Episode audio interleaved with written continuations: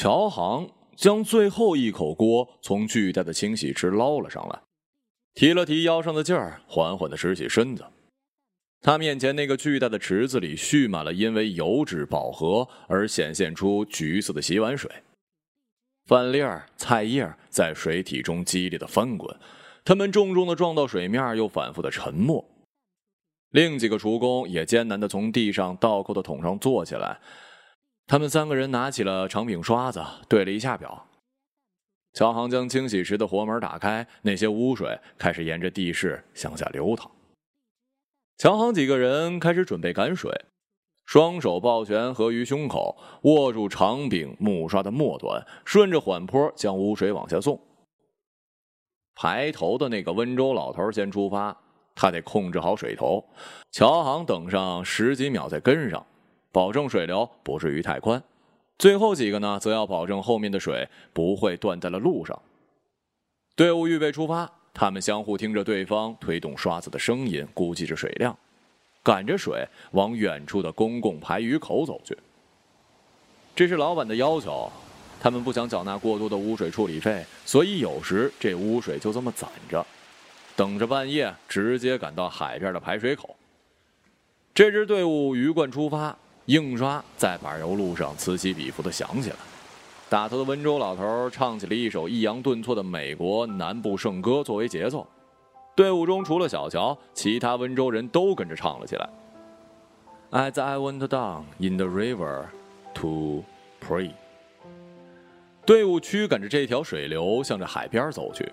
一颗金黄色的头发小脑袋从路边二楼窗户探出来，看着。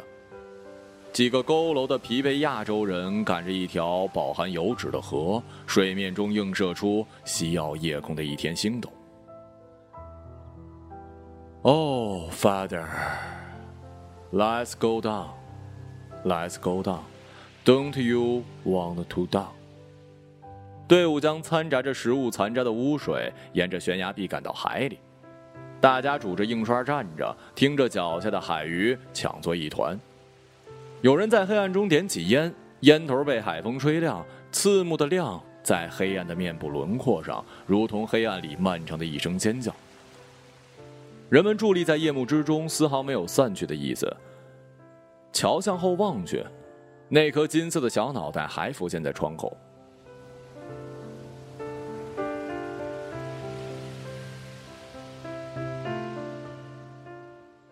一年前。乔坐在压水舱改造的空间里，他的对面是一对母女，或者是姐妹，不一定。他看不到更远，时间变得不甚重要了。头顶的缝隙间会落下一道光，这道光从左到右扫过一段距离，由红变白，最后消失为金色。这，就是一天。只有半夜时，头顶的活门才会打开通风，这时乔才能够看到极为深沉的夜色。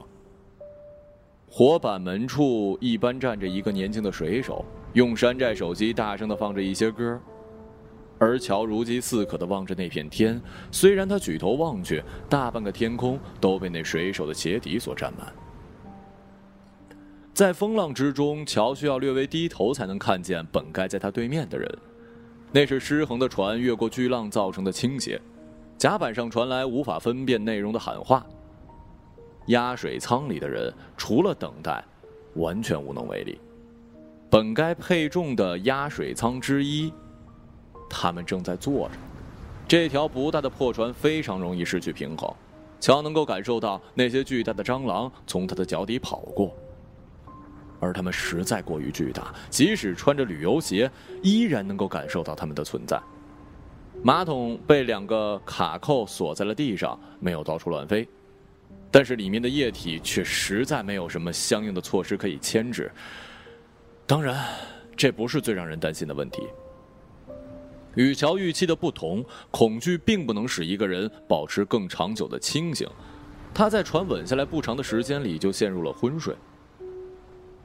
活板门再次被打开的时候，一架梯子重重的落了下来。那个常常在午夜守值的水手探进头：“上来，赶紧的！”大家鱼贯登上甲板，氧气充足的空气闻上去非常清甜而凉爽。水手指了一下黑暗中的某一处，跳下去，往那儿游。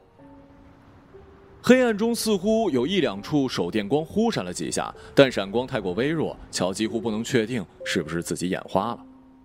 跳啊！水手一副不可置信的样子，仿佛在无边的黑暗中毫不犹豫的跳进海里是一件非常自然且正当的事儿。大哥，再近点吧，或者等天亮吧。一个中年男子向这位年轻的水手提议：“我操，嘿，哥们儿！”这里水下有多少礁石，你知道吗？五六点就有巡逻的了，我陪你他妈的看日出啊！尾端的船舱发出了嘈杂的声音，几个水手伴着机轮长抄起明晃晃的家伙，朝这船头走了过来。老哥，我话都给到奥了。那瘦小的水手仓促的解释，但是被带头的船老大粗暴的提溜到了一旁。跳不跳？船老大问。大哥，我真不会游泳啊！船老大没回答这问题的意思，一把提过那年轻姑娘，将她丢到了海里。他的母亲或者是姐姐吧，在一声尖叫中，自己也跳了下去。人群开始动，船工挥舞着家伙夺过偷渡客的包裹，将之抛进海里。因为钱庄的高利，会前来澳洲显然有一些吃亏。他们的包裹里一般都会有他们第一个月赖以生存的保命钱。很多人随着包裹一起跳了下去，更多的偷渡客是在赶打中落水了。海面上飘起了一些红色的票子。船已经启动，乔能感受到它在转向。驾驶室里的人影飞快地打着轮盘，看来是没有办法了。乔紧了紧他的双肩包，一跃进入了海里。船头的几个大灯照到了这片海域，光柱直插下来，世界成了一块有几道巨大银白裂缝的黑色水晶。凉意不可阻挡的透过了纤薄的缝隙，密集的刺入身体。人们缓缓的向下沉，个别几个在胸口飘出了淡淡的血痕，到处都是气泡。乔奋力的向着他预计的方向游，有几个人跟他错身而过，这让他焦虑。他不知道自己估计的方向是不是有问题。他越游越冷，越游越感到了黑暗跟安静。海浪大极了，跟他在乡下河里扑腾完全不是一回事乔不能确定自己是不是已经掉向了，他甚至不能确定所谓的海岸到底存不存在。这里也许只是茫茫公海的一隅也说不定。他尽力在压抑这想法，因为这个想法所带来的恐惧正在快速的燃烧着他的体力。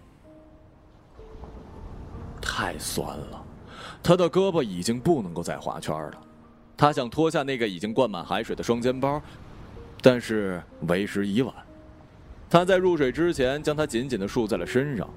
他预计以自己的水平，会在不多的时间内沉下去。无所谓了。歇会儿吧。乔将自己翻了个面以期能在浪与浪之间缓一口气。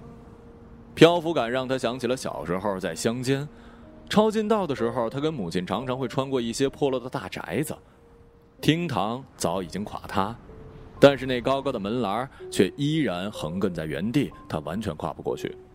而这时候，他的母亲就会伸过手，他抱住娘的胳膊，引体向上，越过那儿。好几次进院子，他一次又一次的被提起，欢声笑语。这时水线已经漫过他的脸颊，不断的进入他的鼻腔，起初的求生欲已经被失温带来的厌倦所压抑。就在这时，在漫进嘴里的水中，乔尝到了沙子。是的，沙子，他们在牙釉质的挤压下发出了轻轻的碎裂。乔翻过身，如同酣眠而醒，他的脑海一片澄澈，前所未有的那种清醒跟活力，让他激动的全身颤抖，手掌奇痒。他觉得自己被注入了什么，甚至不需要换气，猛冲了很久。终于，手在挥舞的时候摸到了沙滩，他感觉有人站在远处，确认自己看到手电的光，在用尽最后的力气呼喊之后，感觉有人向他走了过来。而他死死的抱住了那只脚，那只脚出于惊恐，狠狠的踢了他几下。乔就昏了过去。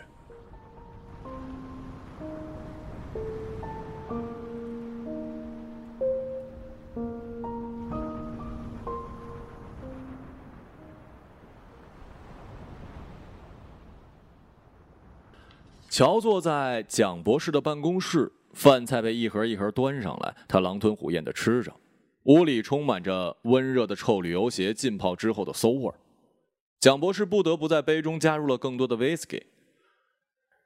回去就没有那么苦了，挣够钱不想干了，往国内一打去自首，坐飞机回去的。两个白人警察给你押上飞机，用车送。你说待遇还算高吧？乔满嘴饭菜，连连点头。他依然背着那个包。乔啊，摸黑工作很苦的，每一天都不好过。你要恨我的，但是之后，之后你可能会拿到你的永居，你就能开办自己的餐馆。我们可以联手再去搞一些新上岸的，到时候，到时候我们就是朋友了。蒋博士伴随着后院里某人被痛殴的阵阵哀嚎侃侃而谈，他的杯中还有浅浅的酒，他把香烟丢在里面吸了，向后靠去。他眯着眼睛看着眼前的年轻人，等待他向自己宣泄崇敬与恭维。他深陷于高椅之中，试图做出多疑和冷酷的表情，如同他是什么他妈的坐在破餐馆办公室里的唐克里昂。乔只是尴尬的笑笑，他不知道在这种语境下，所谓得体的回应应该是什么。蒋博士欠身过来，给了他一张票据。这是老家打来的钱，我从钱庄里提了，你看数目对，就签个字。乔不安的动了一下身子，他不知道自己这样的举动有什么意义，都是早就商量好的事儿。乔的母亲费尽心思攀上了跟蒋博士的关系。才多加了一个他这最后的位置。老蒋停下来看了看他，那是保证金十万。如果一年之后工作顺利，那摞钱会翻一倍。如果他中途被抓，那么之前的工钱蒋博士一并打回国内。但如果他敢向澳洲政府把蒋博士给供了，那这笔钱就姓蒋了。当然了，蒋博士也知道你老家在何处。他想必也不会客气，也没有人会同情你之后的遭遇了。毕竟，那个沿海小镇里告密跟报官都是令人不齿的。郑叔，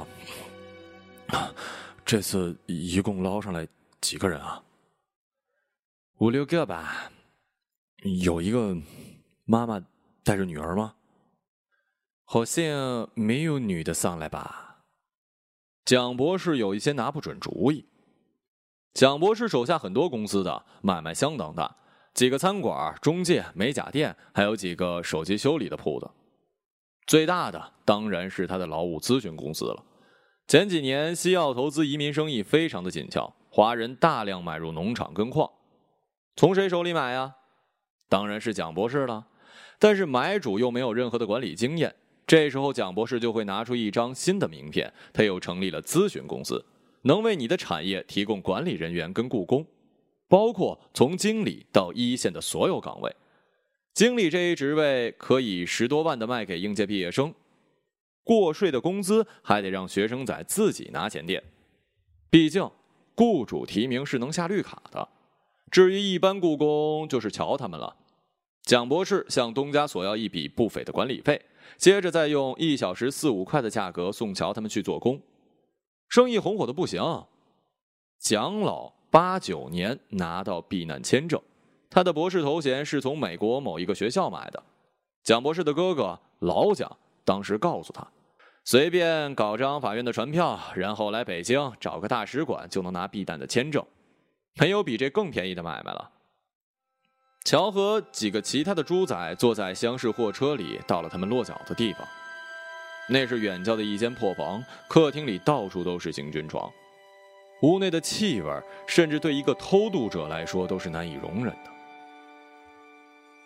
随便找个床睡就行了。送他们的人说完就走了。乔捡了一张靠边的床躺下，他不慎惊醒了旁边铺位的人。那人坐起来，狐疑的看着他。不不好意思啊。乔立刻道歉。那人醒了会儿神儿，掏出根烟递给乔，用非常浓重的广东口音说：“Welcome to Australia。”房间里哄笑。乔拿过了那支烟，上面一个中国字儿都没有，真的是奥斯吹利亚呀。这套房子一共两层，姑娘们睡在第二层。一天中任何时候，你都能看到有人起床去上班。没人知道他们具体的工作。乔需要在中午上班，在餐厅为早晚场做准备。餐厅只做早餐跟晚饭。西澳的上班族跟着东澳的时间上班，两岸时差两三个小时吧。很多人六点就要起床喝咖啡找早饭，但乔是新手，跟不上早场的速度，中午去帮忙准备晚饭就行了。乔从饭店的后门进入厨房，在他眼前的是一个肮脏油腻的世界。来来来，阿乔，这是向总。蒋博士端着拇指大的咖啡向小乔引荐老向，这间茶餐厅的厨师。跟向总好好学，学会烧菜给你涨钱啊！乔冲着向总谄媚的乐了一下。好好相处，自己人都是自己人啊！蒋博士拿着一份报纸往前场去了。向总将乔打发去调酱，一张油乎乎的纸。乔来到了柜台前，看着一桌子的礼锦记调味品，个个都是脸盆大，蚝油、沙茶、海鲜之类的。乔按照单子上的配比开始快速的称重，他把酱搅和匀了，烧热了，端给向总。向总尝了一口，将勺子扔进盆里，溅了阿乔一身。味儿不对。乔刚想询问哪儿不对，后厨所有人都放下手里的工作，把他围了起来。我我我第一第一次做。乔话还没说完，有人就用手里厚厚的砍肉刀背劈在了他的头上，他感到一阵眩晕。蒋博，蒋博！乔开始呼喊。乔的肋间又挨了好几拳，他看到有人去关上了厨房的前门，必须组织反击了。本能压制住了目前的困惑，乔拿起灶炉上烧热的平底锅开始挥舞，人群散开，滚烫的金属锅柄让他的手掌开始疼，使他的内心尖叫了起来。但是他不能松手，这是他唯一保命的家伙。他开始猛击，用滚烫的锅底回击。人们纷纷的闪躲这疯子，有的厨工将刀翻了个面，他们把刀刃朝下握在手里，场面失控在即。一个花衬衫的西装男人推开前门走了进来，看到眼前场景，打开冰箱，缓缓的拿出了一条牛腿，看看不行，又换了一条，接着抄起乔调好的那盆酱，就向乔的脚下摔去。正在挥舞着平底锅的乔立刻就滑了，他走上前，踩住他拿着锅的那只胳膊，双手握住牛腿，开始向下冲着乔的脸倒了起来。这就如同捣蒜一样。闷响在厨房里单调的重复，其他厨工纷纷退开。乔被自己的血呛住，在打击的间歇，他能听到自己的咳嗽。那穿西装的打累了，艰难的直起腰。把寿司喷枪拿来。阿辉，给个下马威就行了。向总出来劝。喷枪！所谓的阿辉再次愤怒，有人把喷枪给他。他打了两下火，喷枪开始喷出白底色的蓝色火焰。他蹲下来，撸起了阿乔的袖子。乔猛地坐了起来，他用头用力地撞向了阿辉，在挣脱的一刹那，翻过灶台，冲向了前门。他滑倒在柜台前，一个警察正在打开他的钱包，面前是几十份盒饭。那个警察立刻愣住，阿辉在同一时间冲了过来，但是发现警察正在瞪着他。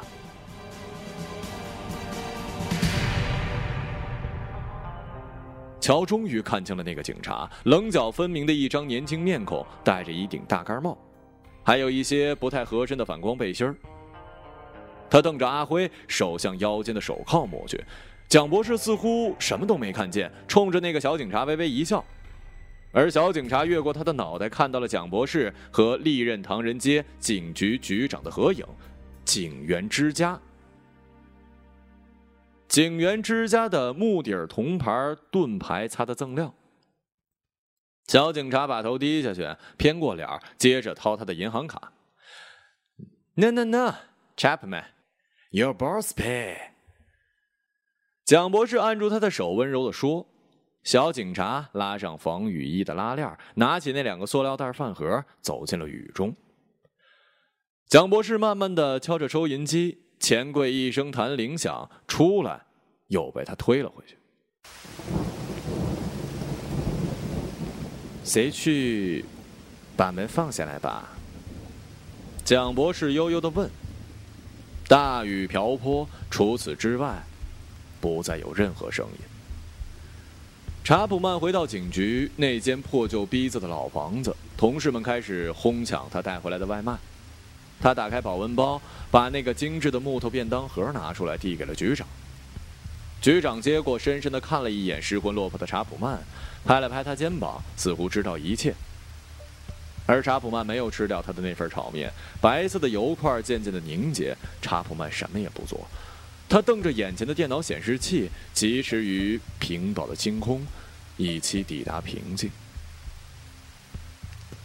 乔坐在蒋博士的办公室，感觉有人进来，他想低头看一眼。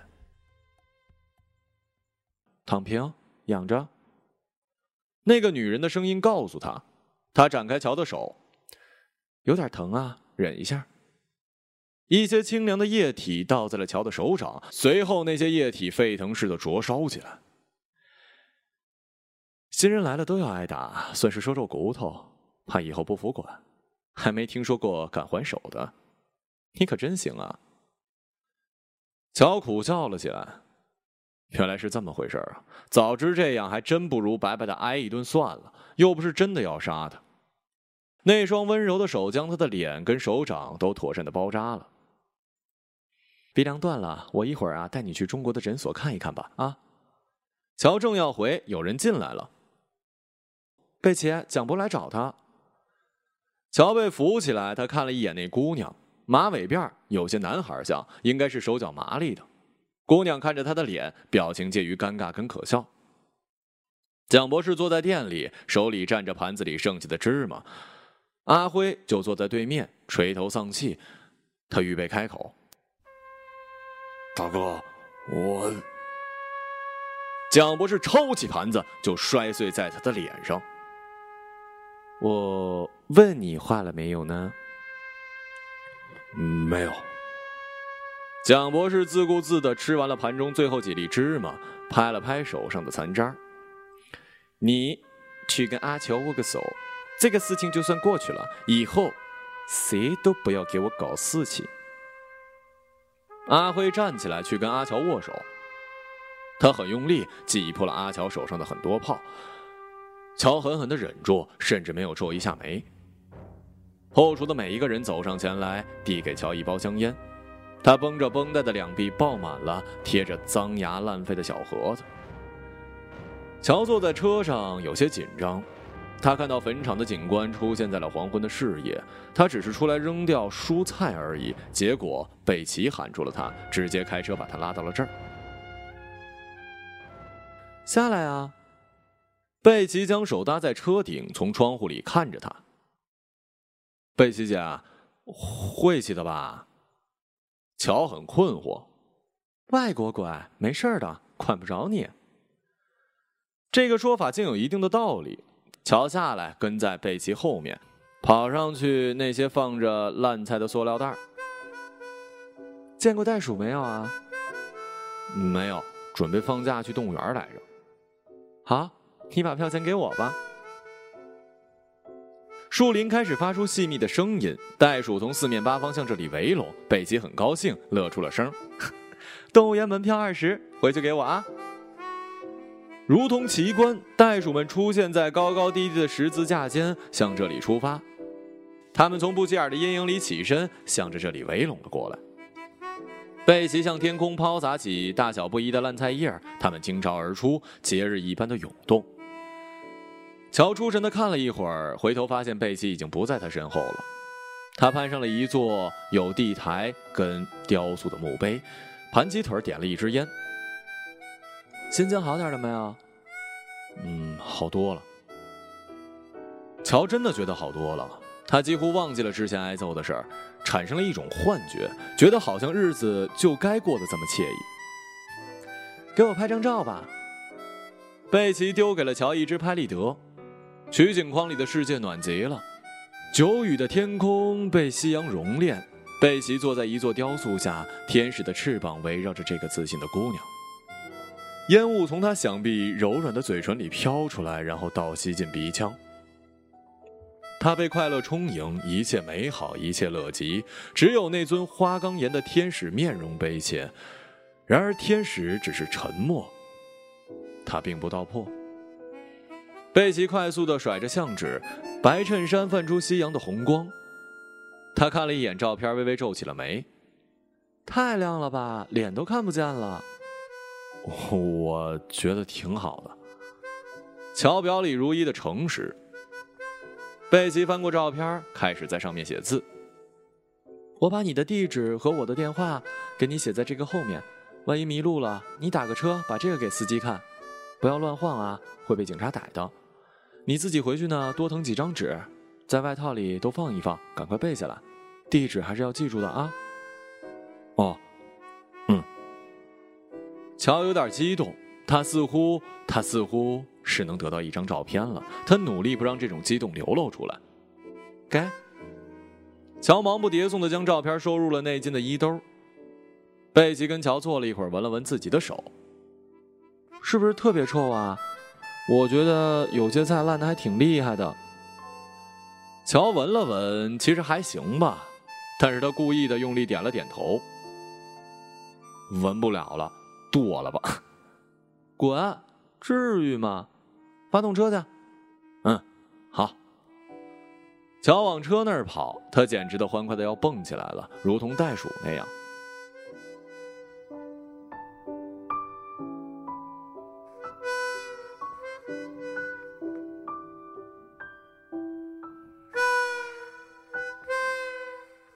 蒋博士请来的那个男越南厨子又大吼了起来，他摁响了那个油腻的 CD，机子里只有一张碟，几乎不换。滚石的歌，每到九点半他就来这么一出。九点半，厨房不再接单，意味着一天要死要活的工作告一段落。西澳人工太贵，一个六七十的餐厅后厨能雇三五个人就算是大排场了。向总也跟着音乐扭起来，他和越南厨子两个粗壮的男人碰起了屁股，跳起了一种难以难以理解的舞。越南人的老婆很有歉意地冲着大家笑。有时盯着自己的男人，但是眼神中全无责备。嗯，什么叫做碎摊呢？乔洗着堆积如山的碗问。碎摊就是退潮的意思。贝奇从洗碗机里拿出了一摞一摞刀叉，回答：“干嘛喊这个呀？”我问过他，他说小时候住在海边，家里穷，没东西吃，退潮了，他要带弟弟妹妹去沙滩上捡东西。这样回来才有晚饭。弟弟妹妹年纪小啊，做一天农活容易困，他让他们在沙滩上睡觉，退潮了就喊他们起来。后来他高兴了就会喊这句了。这么开心也用不着吧？马上就有饭吃了还不开心啊？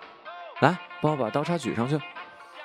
乔将刀叉举到高高的架子上，他下来时一个不留神踩空了，紧紧地贴在了贝奇的身上。贝奇的身体满满的贴在了乔瘦骨嶙峋的骨架上，贝奇没躲，他用力的往后靠了过来。没人注意到这角落，贝奇握住了乔的手。有人跳舞庆祝一天结束，而乔难受极了，他想哭。CD 机里在唱着 "Don't stop, honey, don't stop, don't stop, don't stop." Don't stop。小查普曼照样在唐人街巡逻，彩票兑换点爆发出欢呼。有个中国人百感交集的在原地跺着脚，查普曼非常好奇的走上去。Everything okay? Here we are. Offer lucky dog. 那个中国人又冲着大家哭起来。查普曼看着彩票摊主，寻求进一步的解释。他还差两个号就能有五十万哦！最后差了两个号，每个都只差一位数，现在只有三十万拿喽，已经很不错了，不是吗？要是都知道知足啊，我还做什么生意啊？查普曼乐起来，但是笑容消失的很快。他看到了阿辉，他始终坚信阿辉在的地方没好事儿。他极其厌恶这路数的人，无数次在巡逻的时候，他能看见他在欺辱别人，或者就是抬着一张“你能拿我怎样的”表情看着他。查普曼打心眼里知道，这肯定是一个头顶生疮的东西。这无关他的警察身份，而是生而为人的一种基本直觉。他常想能把阿辉吊起来打就好了，尽管这违背他在警校接受的一切教育。他觉得自己可以在半个小时内要到一切口供。阿辉这种形象的混混，他见多了，毫无担当的软蛋。阿辉向那个中国人拱了拱手，眼睛始终盯着查普曼。阿辉跟那些人说了些什么，他便满面红光。他恳切的在询问，好像在确定一件事的真实，如同捡了大便宜一样。查普曼再次看向老板，这次老板没接话。查普曼知道，就算打死他，摊主也不会翻译现在发生了什么。他暗暗地记下了彩票号，回到了警车。很久以后，同事提起，警长的侄子另一位警察中了彩票，请这几位同事吃饭，想要炫耀。席间出示一张彩票，中了三十万，但是他准备低调行事，还希望设宴的这几位不要声张。查普曼苦笑起来，他知道他永远无法证实自己的怀疑了，但也绝不相信警长那傻逼侄子如果正正当当的中了三十万会低调行事。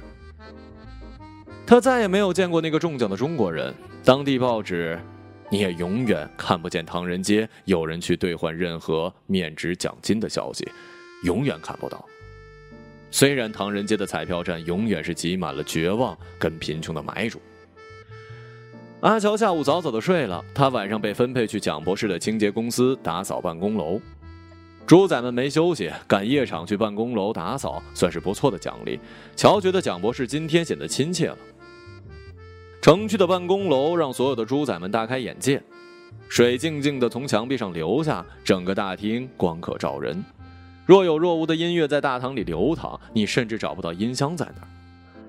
有人低低的喊了一声，回声在大堂里回荡。他们挤进观光电梯，电梯将他们抬升到了博斯的高处。猪仔们惊叫，拿出手机狂拍，玻璃把闪光灯的白光反射回来，照的大多是一片惨白。但是这并没有在很大程度上影响他们的情绪。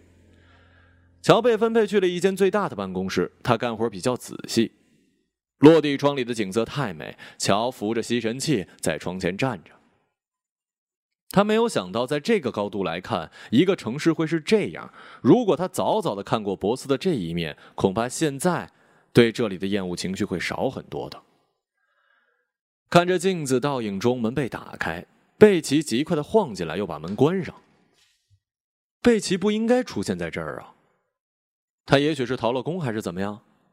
不管怎么着，他来了。他关了灯，边脱衣服边扑向了桥。这场亲热不如说是一场咬牙切齿的扭打。贝奇骑在乔身上，他们躺在那张清凉的大桌。他去了衣服，毫不羞涩地挺起身体。城市复杂而多彩的光源铺陈在了他姣好的身体上。乔从桌沿垂下脑袋，他看见了赌场的探照灯扫过阴云密布的天空，光柱如此洁白跟结实，仿佛他应该可以搅动云层一样。最后时刻，乔感觉自己似乎失去了意识。他听到了城市隐约的警笛。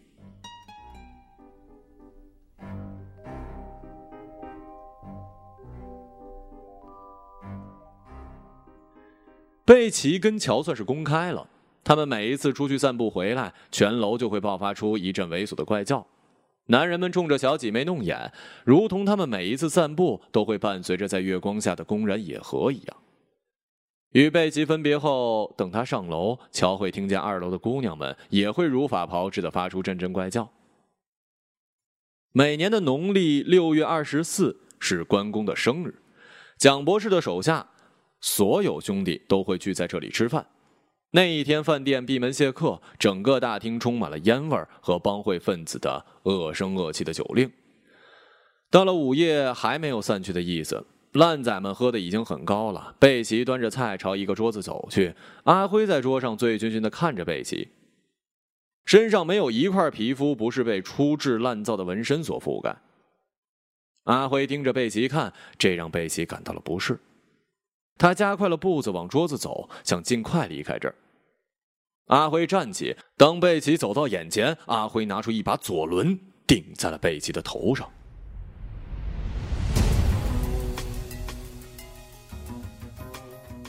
他手中的菜落地，阿辉扣动了扳机，弹仓旋转起来，发出了清晰的金属音，大颗的泪水从贝西的眼眸流出来。全场静了。阿辉终于扣下了扳机，一个响亮的空膛。他并没有在里面放子弹。阿辉开始狂笑，迫切的扫视桌上每一个烂仔。他拍着自己的腿，全身通红，脸上的每一条血管都在高高的胀着。烂仔们看懂了，一起笑。他们赤手抓起桌上的菜，向贝奇丢去，看他连滚带爬的跑。贝奇进入冷库，他的工作还没完，冰激凌还没有上齐，他攥着拳头努力平息自己。幸亏乔不在，他要是在，又会跟阿辉打起来。正想着，冷库的门开了，阿辉进来。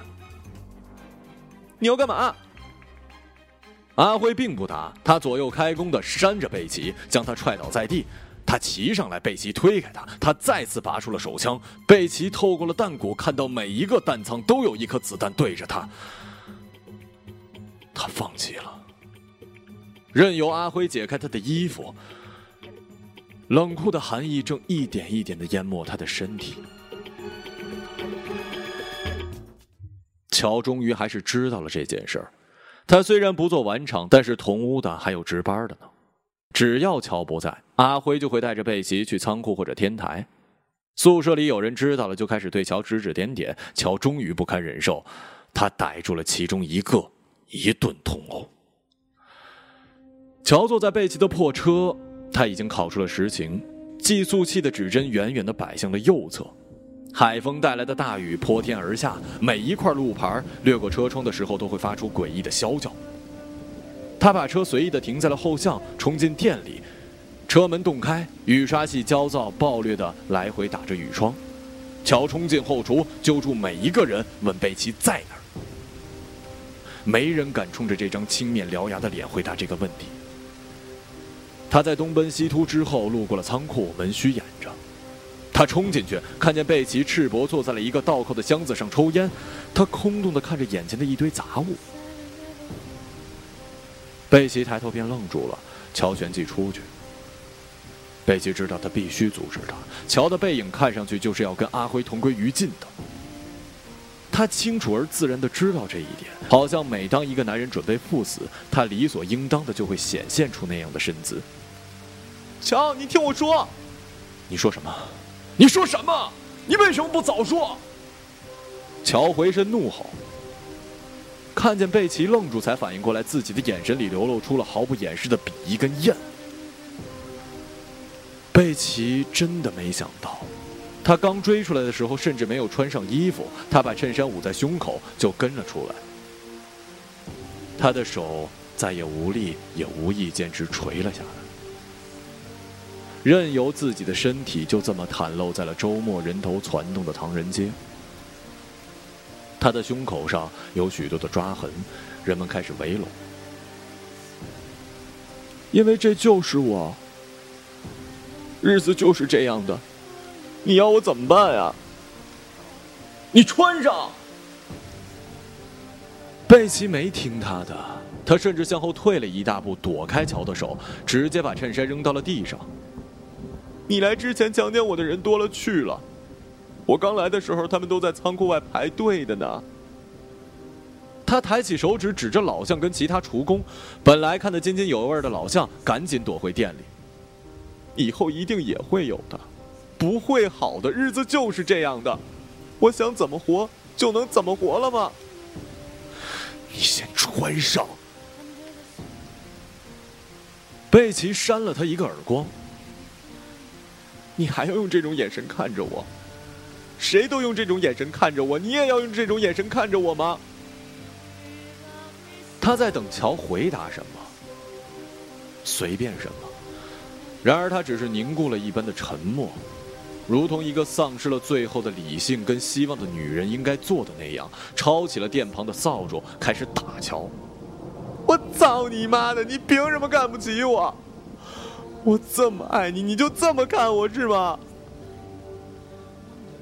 棍子被打断了，贝奇愣了，他突然以惊人的速度将音量跟调门恢复了常态。我没说，是因为我不怕，我不是不要逼脸，更不是傻。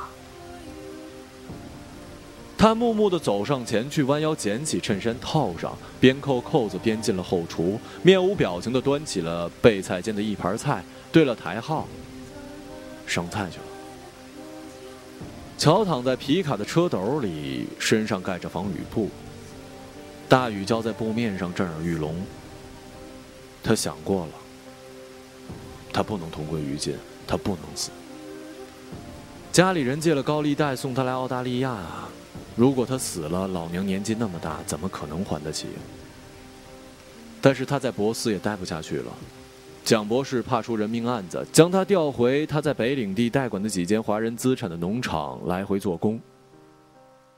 乔答应了，他认了。你一个猪仔，还想怎么样啊？凌晨三点，他们就会被喊起去摘蔬菜。运输车马不停蹄的往城里运，这样在清晨就能摆进有机超市的货柜。蒋博士深知鲜有白人不买账当日采摘这个噱头，猪仔们从中午就开始小心翼翼的清洗浆果。监工的来了，看见盆里的水颜色变了，就知道你洗破了果子。如果正逢他无所事事，便会施以拳脚。各种收获跟农活都只有几个有限的猪仔在维持。乔的腰很快就毁了，在收获浆果的时候，他只能跪在地上往前走。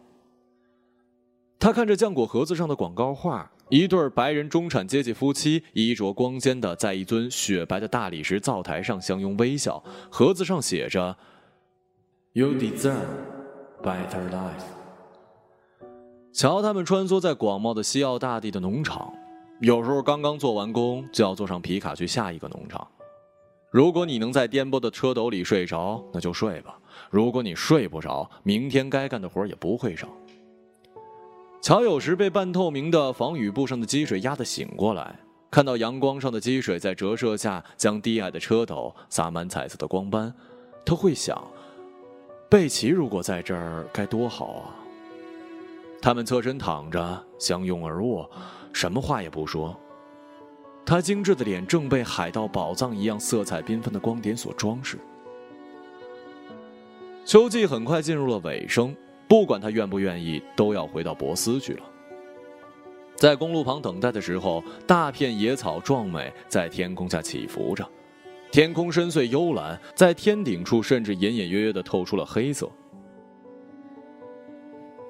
猪仔们一字马开在路旁，等着蒋博士的车把他们接回去。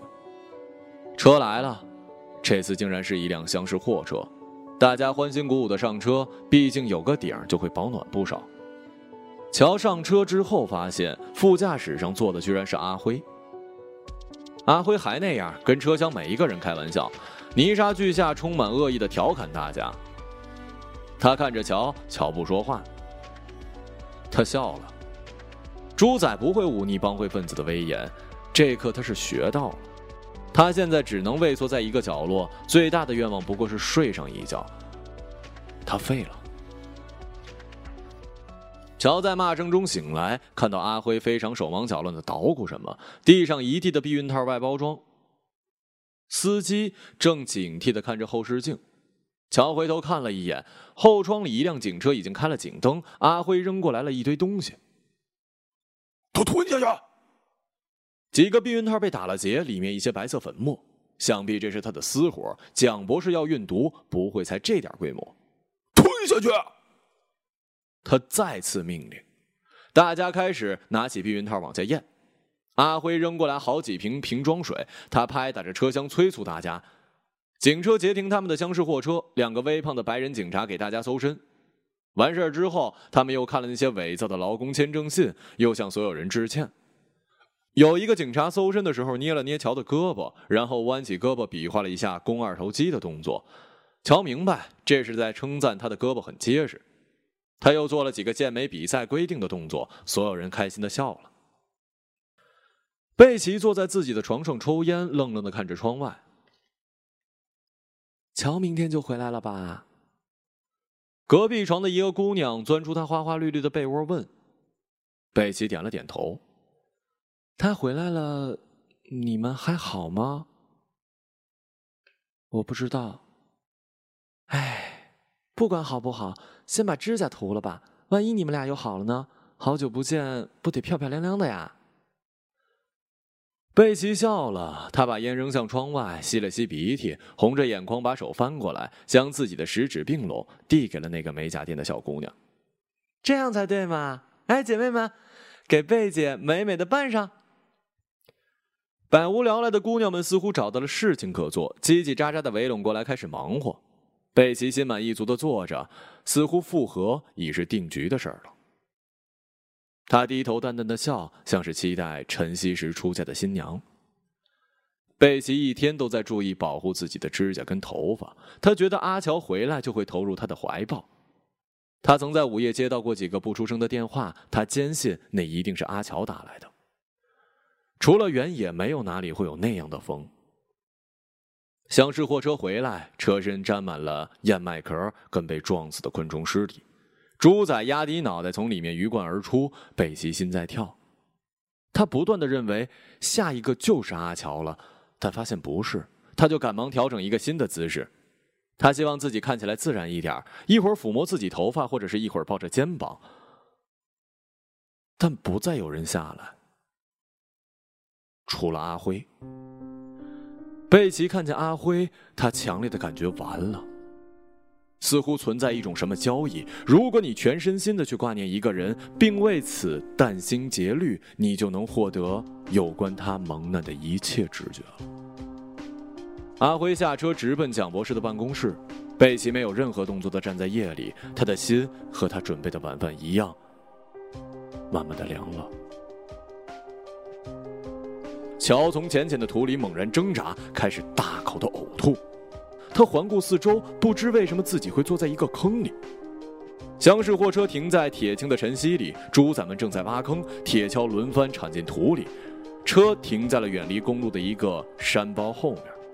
阿辉靠着车在抽烟，司机拿出念珠，双手合十念着佛号。阿乔面色煞白的躺在不远处，防水布胡乱的将他裹了一裹。抱着阿乔睡的一个猪仔半夜醒来，因为他的衣服被阿乔的汗水浸湿了。他开始摇晃阿乔，但是没有任何回音。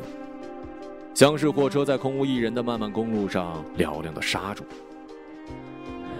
堵漏了，肯定是堵漏了。司机检查后回过头告诉阿辉，阿辉没任何回应。怎么办？要不要掉头回农场？他这个样子到城里肯定得臭了。回什么农场？你他妈傻逼呀！那你怎么讲？怎么办？喜薇，你会吗？阿辉也慌了，这个死人怎么交代呢？他是死于自己的私活，蒋博士不会饶了他。每个猪仔每年给他创造好几万的收益，现在就这么白白死掉了？埋了吧，埋了好不好？阿弟呀，他他他妈还有气儿呢，你叫我埋呀？埋了。我说埋了就埋了，逮个死人回去啊！你拿这个出来干什么？你有本事把我们全杀了！我跟蒋哥十几年了，轮到你给我来这个了！阿辉开始难听的哭了，全车沉默。司机终于说话了：“埋了吧，救不了了，不能拉个死人在车上。碰到陆巡的差佬，我们都得完。”西药。二百万人分布在二百万平方公里的土地上，主宰死了就把他埋了，就这么简单。乔开始抠他的嗓子眼儿，他小时候吃过毒蘑菇，他不知道现在具体怎么回事，但他确定自己中毒了。他无法支配自己的下半身，于是他爬进了一片积水，开始大口大口的喝着。很多虫子也被他一起喝下去，之后又强迫自己吐，脏水呈喷射状飙出来，终于带上来了一个什么东西。乔没有力气把它吐出来，呕吐物在他的嘴里跟鼻腔不断的往外涌，他无力的侧躺着，让呕吐物自己慢慢的流出来。辛辣感开始从他的鼻腔蔓延，窒息在即，他的胸腔快速的起伏，他用尽全力把手伸进自己嘴里往深处探。需要用另外一只手帮忙才能探到更深处。他终于抠出了那个避孕套，他尝到了劣质的橡胶跟自己胃酸的胃液。他把避孕套扔出来，又灌了几口脏水，就再次失去了意识。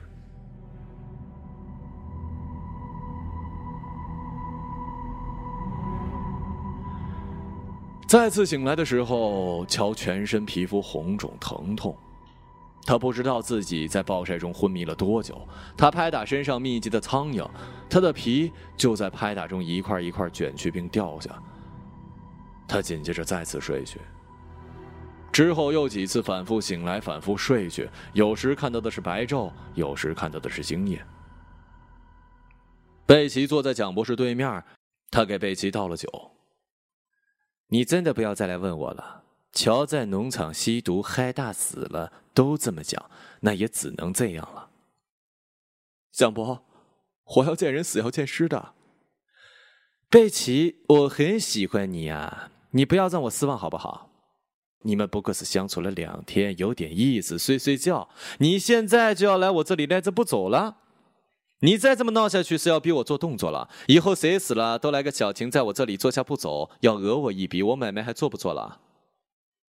蒋博，我不是那意思。乔是不是那样的人？你知道的。我只是想要一个公道。好，好，好，我算你有鸳鸯义气。我明白。什么算公道啊？报财老吗？可能吗？死人的公道不值钱的。我给你活人的公道，你看怎么样？贝奇没接话。乔是借高利贷出来的，现在人死了，这个钱谁还啊？帮会要去跟他老娘讨。六十岁的人了，你想一想，你一天不提桥的事情，我一天不跟老家的帮会提要账，他的钱我全部退回去，养老送终，你看怎么样？死人是太平了，活人要饿的。你说我骗你没有？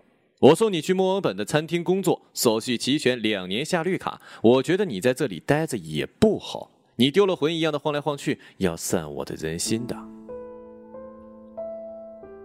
贝奇笑着哭了。他早就想到蒋博士永远有后手，放债的人跟地头蛇全是他兄弟，他吃干榨净每一个人，每一步都是他的买卖。他又将没有来得及发作的贪婪跟冷血装出慈善向你兜售。贝奇点头，没办法，命运正在摁着他的脑袋呢。乔再次醒来，药物带来的昏迷已经消失。他站起来，失禁排出的粪便也被晒干，从他的裤筒里纷纷落下。他爬上山包，看到柏油路面在月光下如清亮的河水流过原野。乔看到了一块牌子，上面写着“博斯，一千二百千米”。博斯这个字，阿乔还是认得的。他开始沿着公路往回走。他不想报警，或者是寻求过路的车辆帮助。警察要把他扔回中国的。他首先可惜偷渡来的路费，其次又在一次一次濒死的间隙下定决心要回去见贝奇，跟他道歉，然后任何事都不能拆散他们。然而，活人是会饿的，饥饿带来的灼烧感最终消失，取而代之的是昏沉、麻木与颤抖。将左脚放到右脚之前。然后反之，这就是乔全部的脑力活动了。在几天的跋涉之后，乔听见了涛声。这就是快死的人会听见的吗？然而并不是，是真的有一片海，厚重和绵软的云铺陈在了天空。最狂野和不惜工本的油画家也不会这样处理他的画了。海在退，乔能看到螃蟹正在追赶散去的海浪，礁石上布满了密集的贝壳。乔向海边走去，他不能够冲刺，也无意发出呼喊，他只是想起了一句话，并在心里默念着：“碎了，啊，碎了。”将近两个月后的夜晚，午夜警车巡逻在博斯城郊，一个跌跌撞撞的身影出现在了巡警的视野。他开始步履不稳的疾奔，警察叫住他，他跑了几步就跑不动了。在向他靠近的过程中，一名警员发现他的手正在往怀里探。Friends，警察冲那身影喊。他犹豫了一会儿，接着要做完这个动作。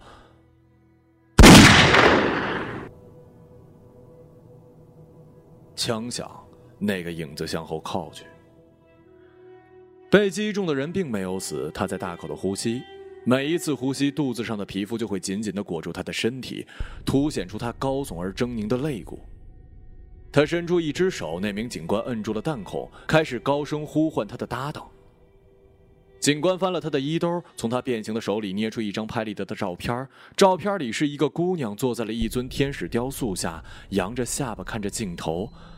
照片拍得太亮，几乎认不出人的五官。雕塑的翅膀围拢着他。警官再次敦促他的同伴，同伴手脚并用的爬上了高速路的缓坡，向着步话机喊叫起来。博斯的天际线出现在远处，灯红酒绿。一个淫邪的矿业城市的嘴脸，探照灯；一个淫邪的矿业城市嘴脸，探照灯不断的扫过夜空。这不再意味着如临大敌，而是没了明天那种狂欢与歇斯底里。几百年来，铤而走险的淘金者来到这儿，在一夜暴富跟一贫如洗的轮换中托钵修行。小查普曼一点也不奇怪，蒋博士会矢口否认认识死者，哪怕死者手里有一张照片，写着这间店的地址跟其他店员的电话。查普曼跟贝奇坐在了问讯室，当然，蒋家的宋棍一步不离。他已经没有什么好问的了，他的所有问题都会被律师挡回来。在长久沉默之后，查普曼越过了桌上的中线，敲了敲贝奇的手。贝奇第一次直视他的眼睛。你知道，我们可以让他的死有一点意义。他看向物证袋那张血迹斑斑的照片，他形状精致的指尖被脱落严重的指甲油覆盖，留白处被烟焦油熏得蜡黄。贝奇一字一顿的说：“我不认识这个人。”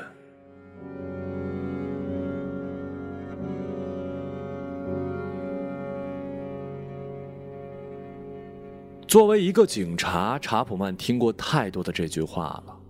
他能听出恐惧、内疚或者是羞耻，但这次他听出了爱，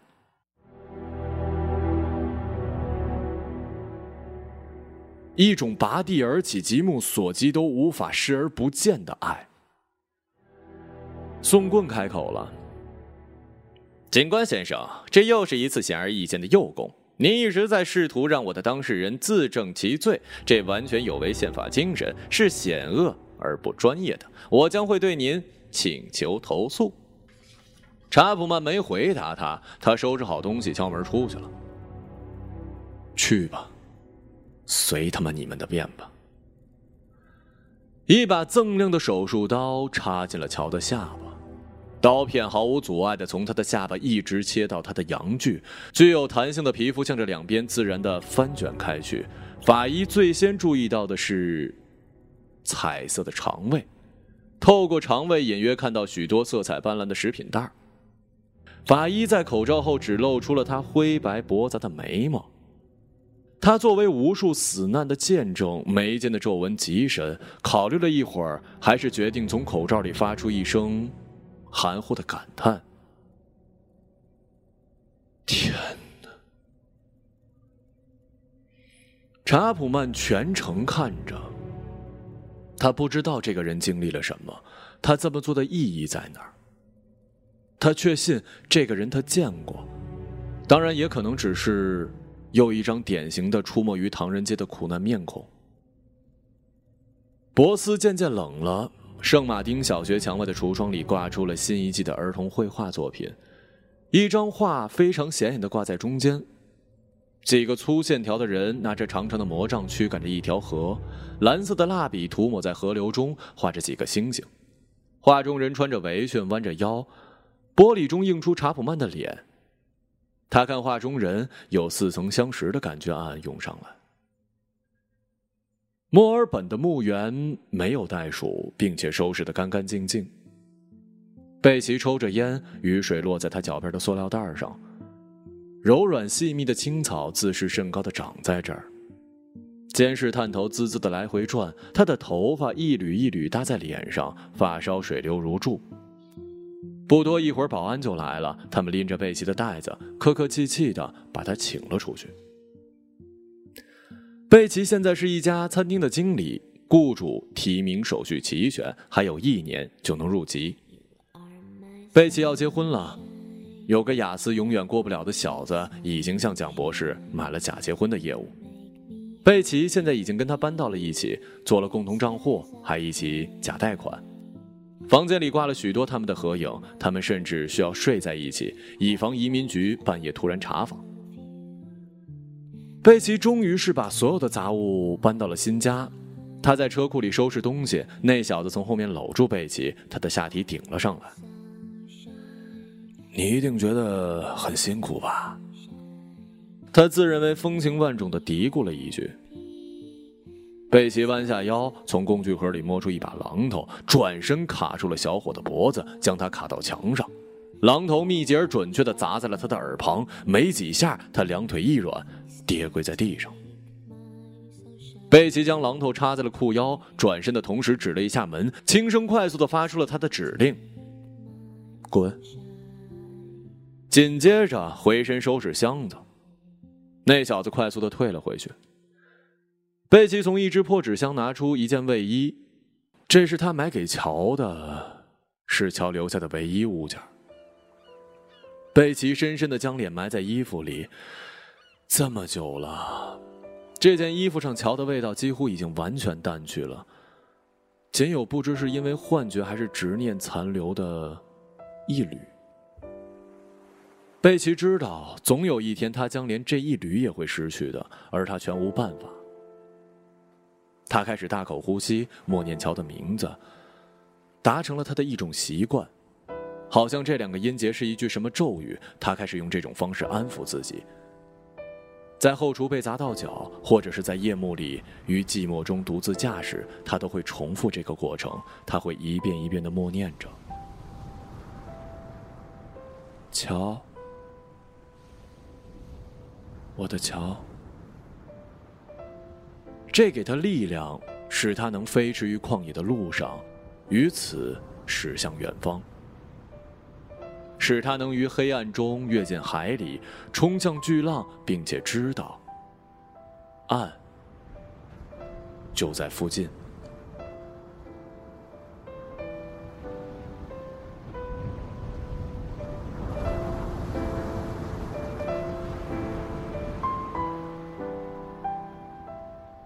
一个朗读者，马晓成。